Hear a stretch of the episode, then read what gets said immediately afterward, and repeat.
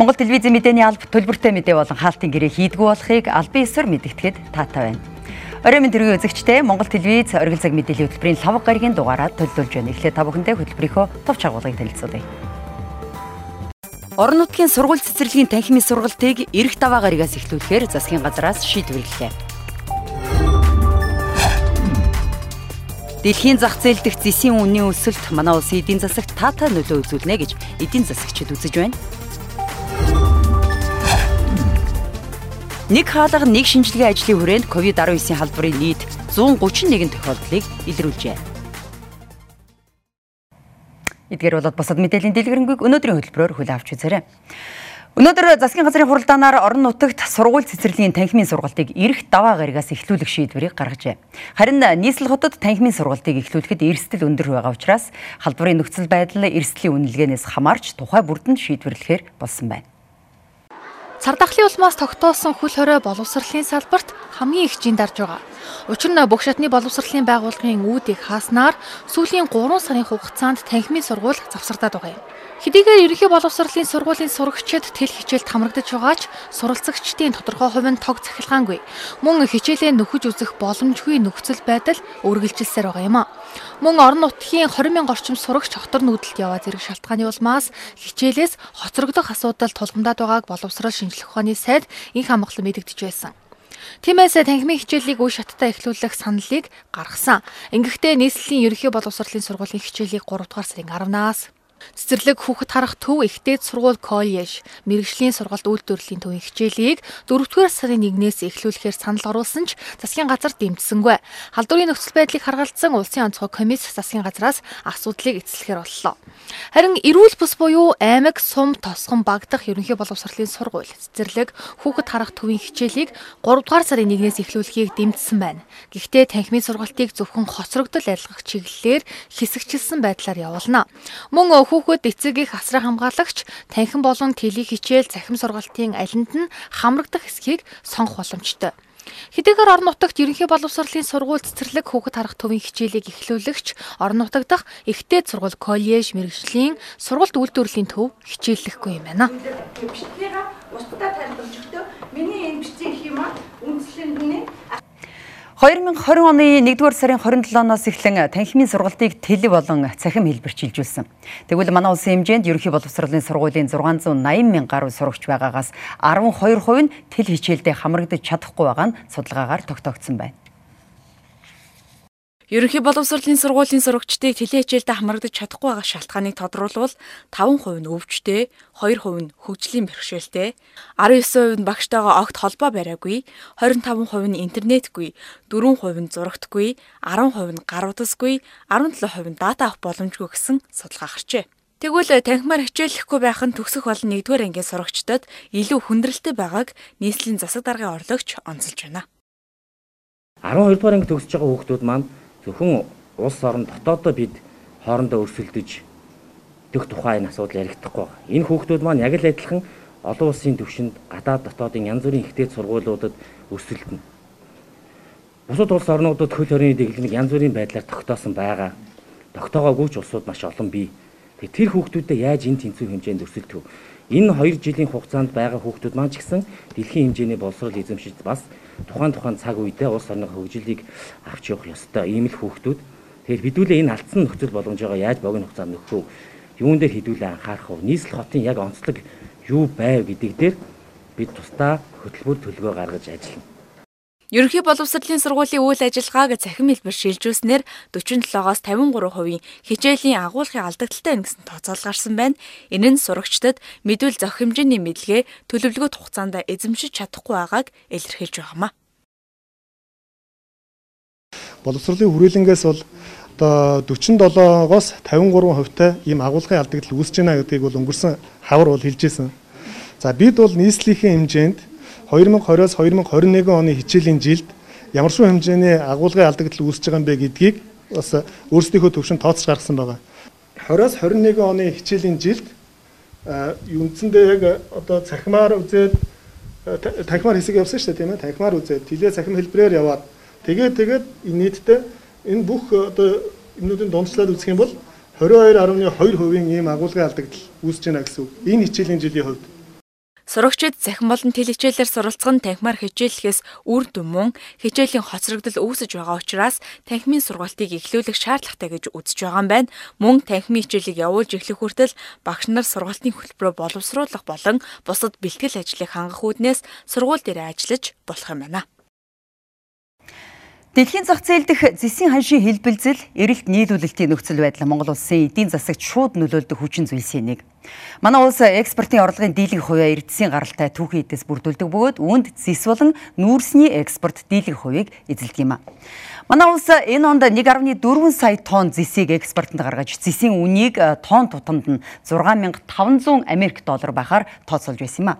Тэгвэл Лондонгийн металлын бирж дээр зэсийн үн 9000 Америк доллараас давж эхэлсэн байна. Энэ нь 2012 оноос э, хойших зэсийн үний хамгийн өндөр өсөлт болж байна.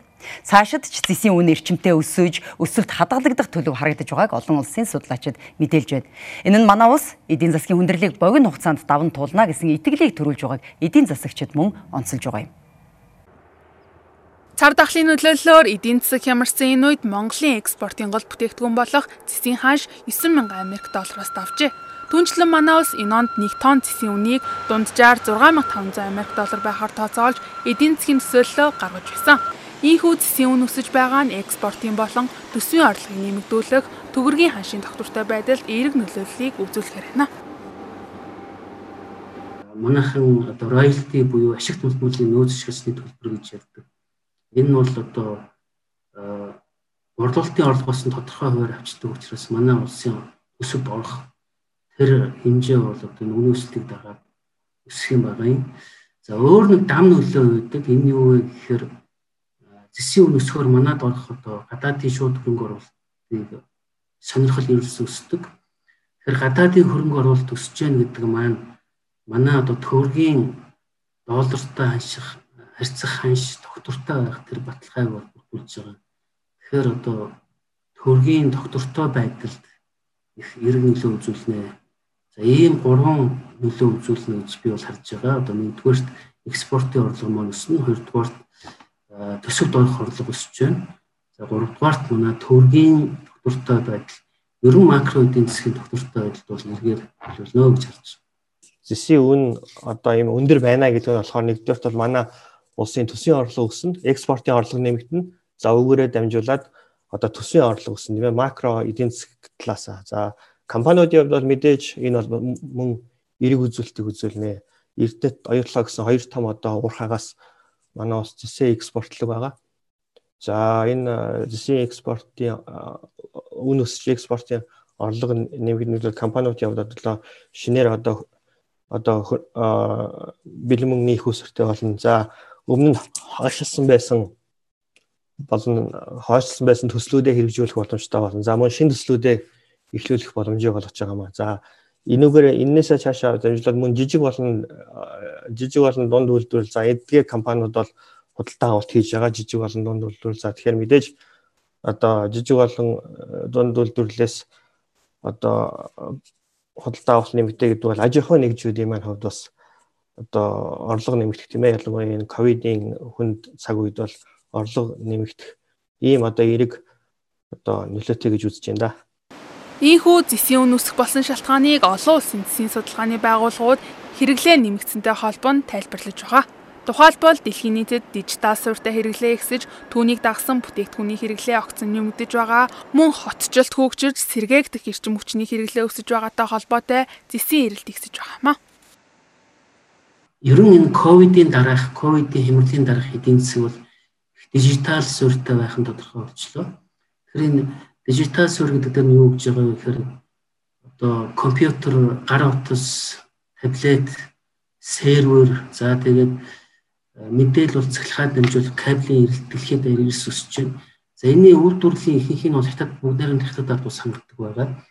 Тэгэхээр эрэлт талдаа бол сайн байна. Зэсийг одоо үйлдвэрлэлд ашиглах эрэлт сайн байна. Дээр нь долларын ханш унж байгаагаас болоод хүмүүс одоо доллар хадгалахын оронд зэсийг авч хадгалах ер нь зэсийг аваад байж хад өмнө өсөх учраас эргүүлээд зарна гэсэн сонирхлоор зэсийг авч байна.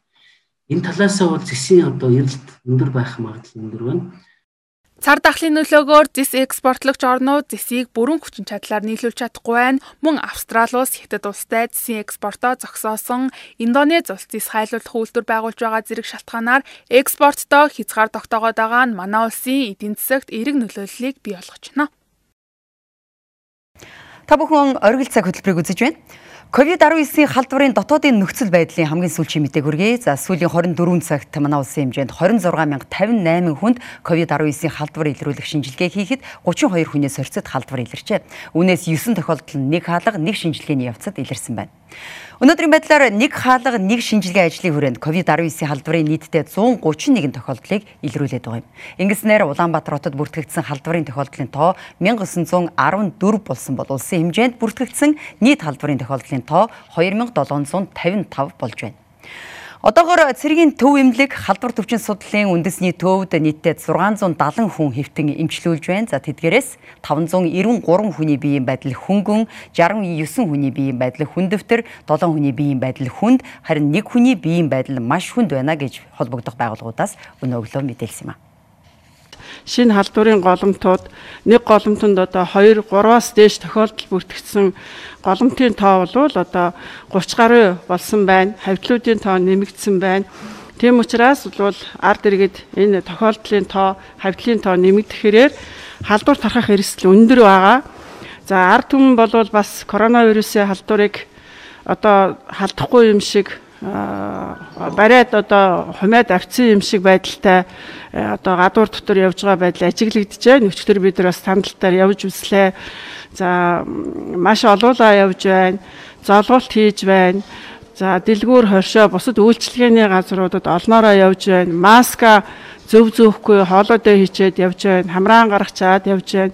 Тэгэхээр болоогүй байгаа. Коронавирус талдварын цар тахал бол үргэлжилж байгаа. Дэлхийн аль ч улс оронд бол коронавирусын халдварыг устгаагүй байна.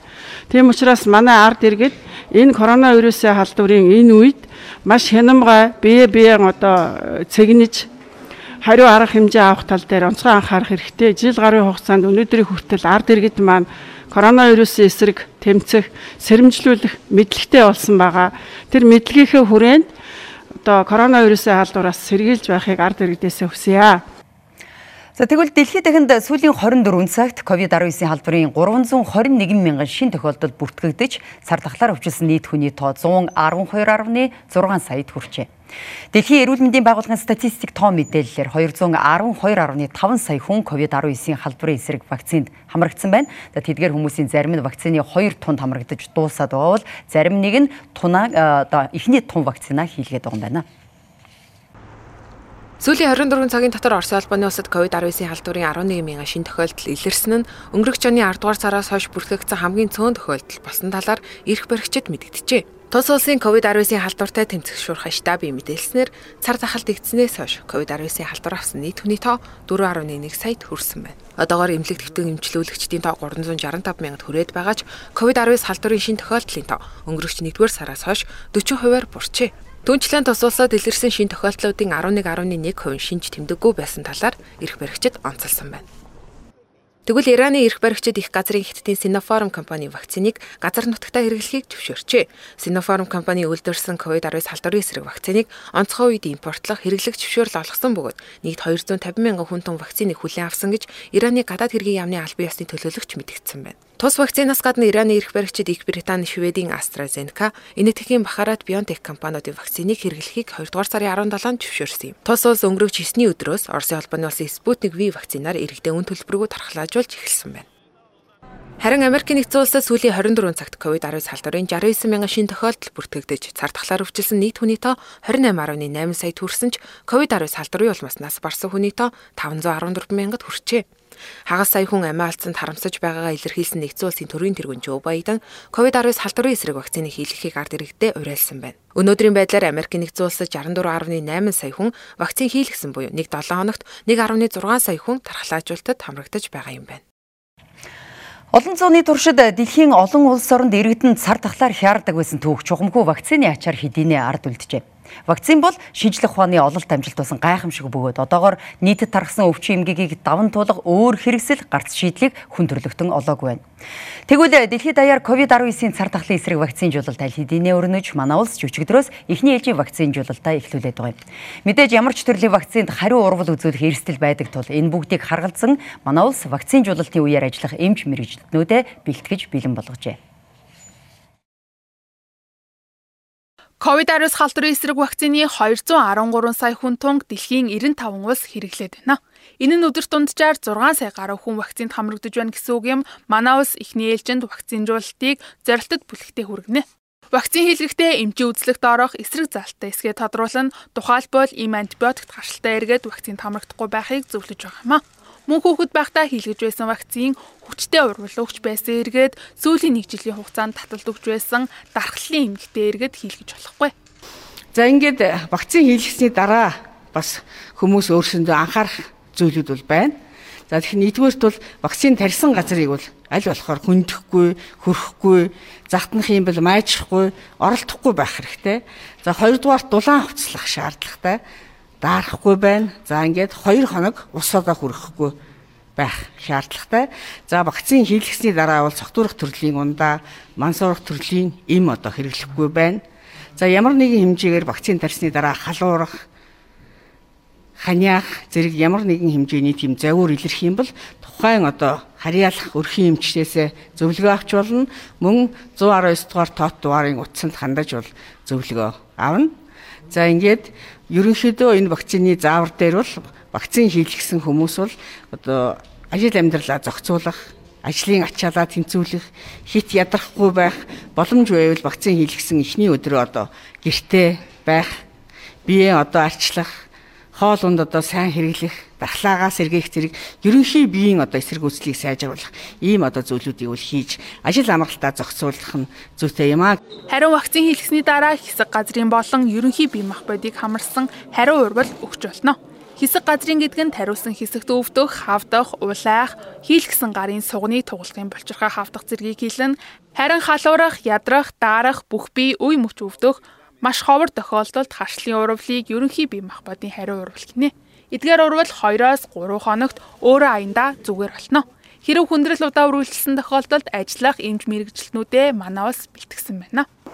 Э, тарьсан хэсэг газар буюу тэр ормон дээр өвдөх, хавдах, улаах бүхэл тарилгын дараа гардаг урвал шиг за биеийн онцлогоос хамаарат халуурах хариу урвал үзүүлэхдээ биеийн чичрүүц сүрэх гих мэт ийм урвлууд бол илэрдэг. Энэ урвлуудыг тандаж магадгүй энэ урвлыг эцэг гэх юм уу эргэн өөрөө анхаарахгүй байжгаад хүндрэл болгохоос сэргийлэхийн тулд хандлтуудыг хийж хариу арга хэмжээг цаг алдалгүй авдаг.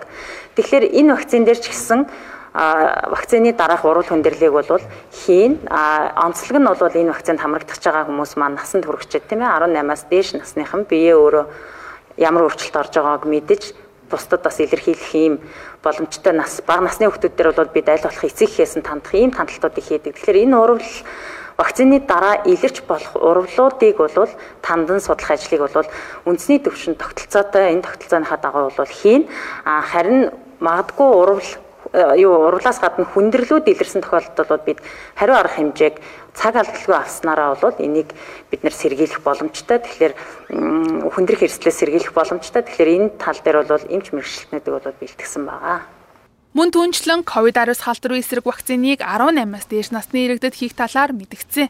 Иймээс насанд хүрсэн иргэд өөрийн биеэ ажиглах чадвар бага насны хүүхдүүдтэй харьцуулахад харьцангуй сайн учир хариу урвал илэрсэн тохиолдолд түргэн арга хэмжээ авах боломжтой гэж үзэж байгаа юм а.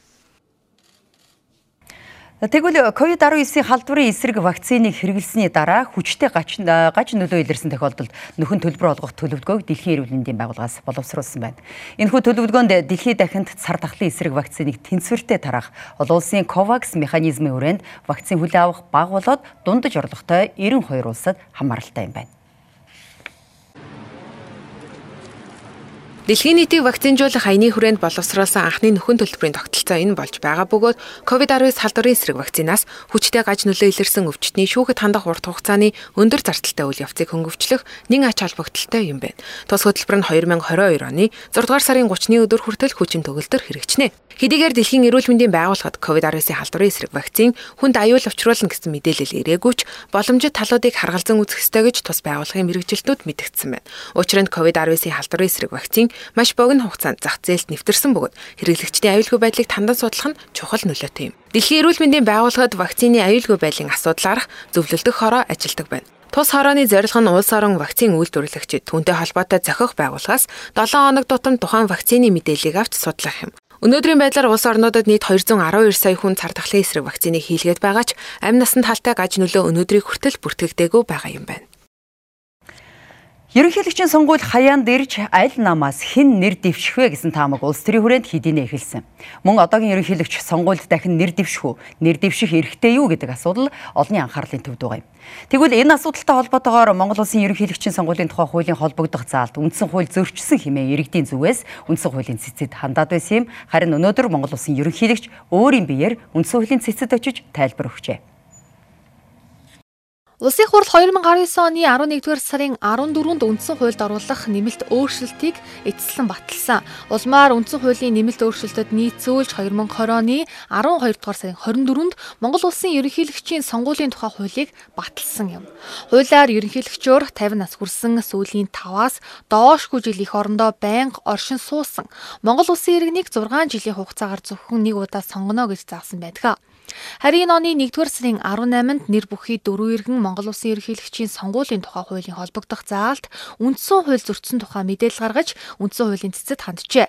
Тодорхойлбол Монгол Улсын ерөнхийлөгчийн сонгуулийн тухай хуулийн 26 дугаар зүйлийн 26-гийн 2 дахь хэсэгт өмнө нь Монгол Улсын ерөнхийлөгчөөр сонгогдсон ажилласан иргэнийг бүртгэхгүй байх шаардлагыг орхигдуулан хуульчилсан нь үндсэн хуулийн тодорхой заалтуудыг зөрчсөн гэж иргэн үүрт сайх, дорж ханд болон мөнх сайхан зэрэг нэр бүхий иргэд мэдээлэл гаргасан байдаг. Харин маргааныг үндсэн хуулийн цэц хүлээн авч иргэдийн мэдээлэлтэй холбогдуулан мэдээлэл баримт гаргуулахаар ерөнхийлөгчийн тамгын газарт үндсэн хуулийн цэцийн гишүүн Солонгоо 2 дугаар сарын 10-нд хандсан байдаг. Тэгвэл энэ асуудалтай холбогдуулан ерөнхийлөгч Батулга үндсэн хуулийн цэцэд өөрийн биеэр очиж байр сууриа илэрхийллээ. За чи цөөрийнхөө эцэслэн шийдвэрлэж ишиг тогтоосон асуудлаа дахин дахин авч хэлцээд байдаггүй байх гэж бодож байгаа. Хууль хүртэл ийм агуулгатай тодорхой заалтууд байдаг юм билээ. Жишээлх юм бол 1997 онд а Бонслмогийн очир утгач 3 удаа нэр дэвшижсэн юм байна тийм ээ. 3 удаа 3 удаа. Тэгээ 3 удаа нэр дэвшилтээр бас ийм маргаа юм цэцтэр үүсээд очир утгыг нэр дэвших хэрэгтэй. Үндсэн хууль зөрчөөгүй гэж бас шийдвэрлээд ингээд энэ асуудал дээр бол уг нь бол үзийг хатгсан байгаа даа. За Монгол улсын засгийн бүх эрх ард түмний мэдлэлд байна гэсэн үндсэн хуультай төрийн эрх мэдлийг хууль бусаар авахар завдгыг хоригдох заалтай маргаангүй юмн дээр мөн маргаан үүсгэж байгаа хэсэг бүлэг хүмүүс байгаа даа.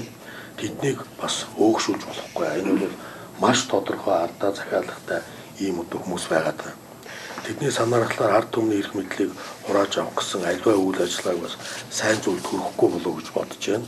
Өнөөдөр үндсэн хууль нэмэлт өөрчлөлт оруулсан хүмүүс бүгд амьд сэрүүм одоо ажиллаа хийгээд ингээд явж байгаа. Албан тушаалтайгаа байж байгаа. Эрх баригч нам хүртэл одоо үндсэн хуулийг солих үндсэн хуулийн нэмэлт өөрчлөлтийг оруулсан эрх баригч нам хүртэл одоо эрх баригчаараа байж явах жишээтэй. Тэгээ энэ дээр ийм маргаан үүсгэж байгааг бас ойлгохгүй байна л да энэ хөө зүйлийн цэцэг бас цэцэг гişүүний албан чигч бас албан хэргийн журмаар бичиг хэргийн журмаар тайлбар яриулээд өөрийн мээр бас ингэж нэмэлт тайлбар яриулж байгааг бид ойлгож байна. Энэ бол бас үнцэн хуулиад дэдсэн төрийн тэргүүний үйл ажиллагаа гэсэн утгаараа бид хүлээж авч байна. Одоогор үндсэн хуулийн цэц дээрх асуудалтай холбогдуулан иргэдээс гаргасан маргааныг хянаж байгаа. Одоогор үндсэн хуулийн цэцийн дунд суудлын хуралдаан хизээ болох нь тодорхойгүй байна. Бид та бүхэндээ оргил цаг хөтөлбөрийнхөө 5 гарагийн дугаарыг хүргэлээ. Улс төрийн нам эвслээс ангид хаалтын гэрээгүй, аж ахуйн нэгж байгууллагын захиалгагүй, төлбөргүй мэдээ мэдээлэл үзсэн та бүхэнд баярлалаа. Та бүгдийнхээ маргаашаа ажил үйлсэд амжилт хүсье. Сайхан амраараа баяртай үзэгчтэй.